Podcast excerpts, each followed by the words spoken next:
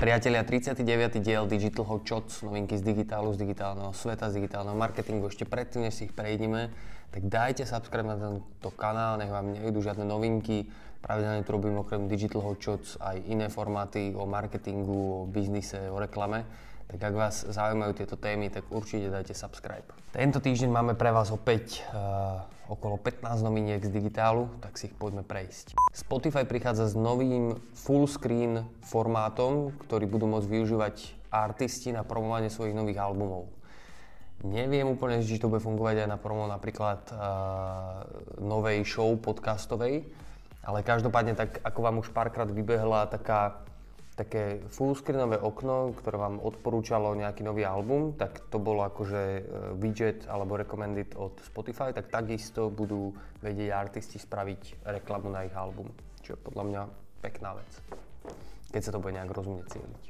Minulý týždeň sme priniesli novinku o tom, ako TikTok e, cenzuruje nejaký obsah, ktorý sa týka niektorých tém v rámci Číny. A Teraz tu máme správu od TikToku, ktorý tvrdí, že necenzuruje absolútne žiaden obsah. Asi sa nikdy nedozvieme, kde je pravda, ale e, minimálne je príjemné, že sa k tomu vyjadrí.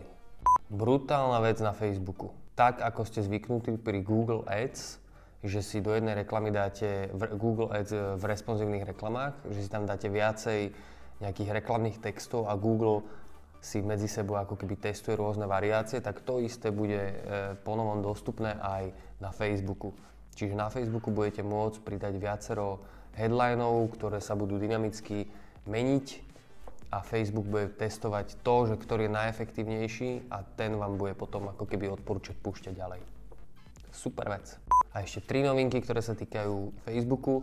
Jedno je, že Facebook sa dohodol na pokute pol milióna libier s anglickým informačným Information Commissioner's Office, čiže to sú ľudia, ktorí mali v podstate na starosti Cambridge Analytiku a celé to vyšetrovanie, tak sa dohodli na pokute pol milióna libier, čo je OK pre Facebook. Ďalšia vec je, že Facebook testuje Music Post, čiže tak ako sme zvyknutí na Instagrame, tak Facebook to testuje teraz priamo na Facebooku, že si tam budete môcť vložiť nejakú hudbu, čo môže byť zaujímavé. Tretia vec je, že na Facebooku budú e, cenzurované baklažany a broskyne ako emotikony. Aj na Facebooku, aj na Instagrame v prípade, že budú použité v nejakom sexuálnom kontexte. Takže už žiadne takéto vtípky nebudú dovolené. To je smutný príbeh. Tak 4 novinky to boli, tak ešte jedna novinka. Facebook spustil Workgroups. Je to v podstate nová skupina, do ktorej, v ktorej ako keby pribudli dve možnosti, že e, používateľia si budú môcť e, četovať medzi sebou bez toho, aby ste ich mali vo friendoch. Zároveň tam budú viditeľné informácie o členého ako e, firma, v ktorej pracuje, pozícia, na ktorej je nejaká lokalita. Čiže je to v podstate ako keby Slack, len priamo vo Facebooku, ale není to ten Facebook for businesses. Je to také niečo na poli medzi tým. Samozrejme aj tento týždeň máme novinku od Marketery z prvého curated marketingového portálu na Slovensku. A tou novinkou je, že uh, majú štúdiu, Marketery pripravujú štúdiu, ktorá okrem iného hovorí o tom, že v minulom roku narastol trh digitálnej reklamy o 24%, čiže naozaj, že digitálu sa na Slovensku extrémne darí.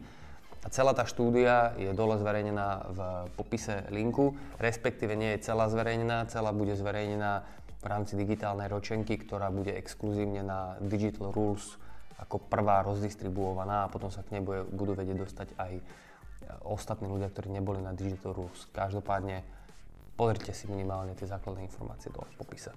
Dve novinky od Spotify. Jedna je, že Spotify spúšťa e, Spotify Kids, kde vlastne uh, je nejaká curated galéria umelcov, ktorí sa venujú tvorbe pre deti a podľa toho, ako nastavíte vek svojho dieťaťa, tak automaticky mu bude odporúčať obsah. Čiže nejaký obsah uvidia deti do 7 rokov a nejaký obsah uvidia deti do 10 rokov a podobne. Čo je super vec. A druhá novinka a, zo Spotify je taká informácia skôr, že sa im vypláca sa im investícia do podcastov. A štvrťročne narastli poslucháči, štvrťročne narastli poslucháči na Spotify, poslucháči podcastov o 39% čo je podľa mňa, že extrémne vysoké číslo. Pre Spotify je zaujímavá štatistika ešte aj tá, že veľké množstvo týchto ľudí má väčšiu tendenciu prejsť na prémium, čo je zaujímavé.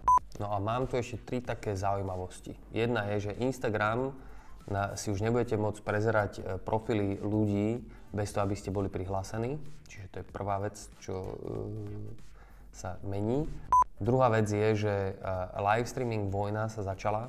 To znamená, že tie najväčšie live streamingové platformy ako Twitch, YouTube a ešte jednu, ktoré som nepoznal a teraz som si ani názov nezapamätal, Mixer, tak si prekupujú medzi sebou tých najväčších streamerov a tých najväčších hráčov, aby mali podstate čo najväčší uh, zásah alebo tých najzaujímavejších ľudí u seba na svojej platforme. Čiže, čiže reálne ako keby začal tam medzi nimi extrémny boj a zatiaľ to vyhráva YouTube. Uvidíme, ako z dlhodobého hľadiska to bude pokračovať. Každopádne bude zaujímavé to sledovať.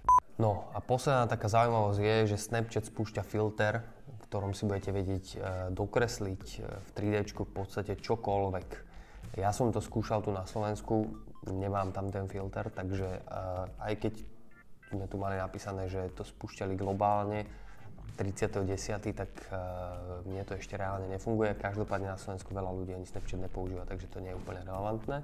Austrálska vláda chce verifikovať vek ľudí, ktorí idú pozerať filmy pre dospelých. Nemôžem povedať to slovo na P, lebo na minule zamietli uh, reklamu. Na základe toho, že im bude skenovať tvár.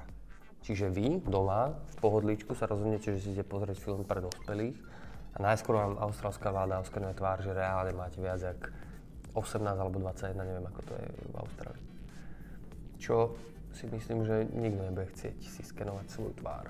Posledná novinka dnešného dňa, Social Media Today dali dokopy zoznam túlov, cez ktoré e, sa vám zjednoduší život pri vyhľadávaní influencerov. Čiže keď si máte nejaké konkrétne špecifické požiadavky na influencerov, tak je tu spísaný zoznam nástrojov, ktoré viete využiť, či už zadarmo alebo platené. Priatelia, to boli Digital Shots 39. v tomto roku. Verím, že vás to baví. Nezabudnite dať tu subscribe, keď máte nejaké uh, vychytávky, ako by sme mohli zlepšiť tento formát, ktorý je aj na YouTube, aj na Spotify, aj na iTunes, tak nám dajte vedieť dole do komentárov, budeme veľmi radi a vidíme sa budúci týždeň. Čaute.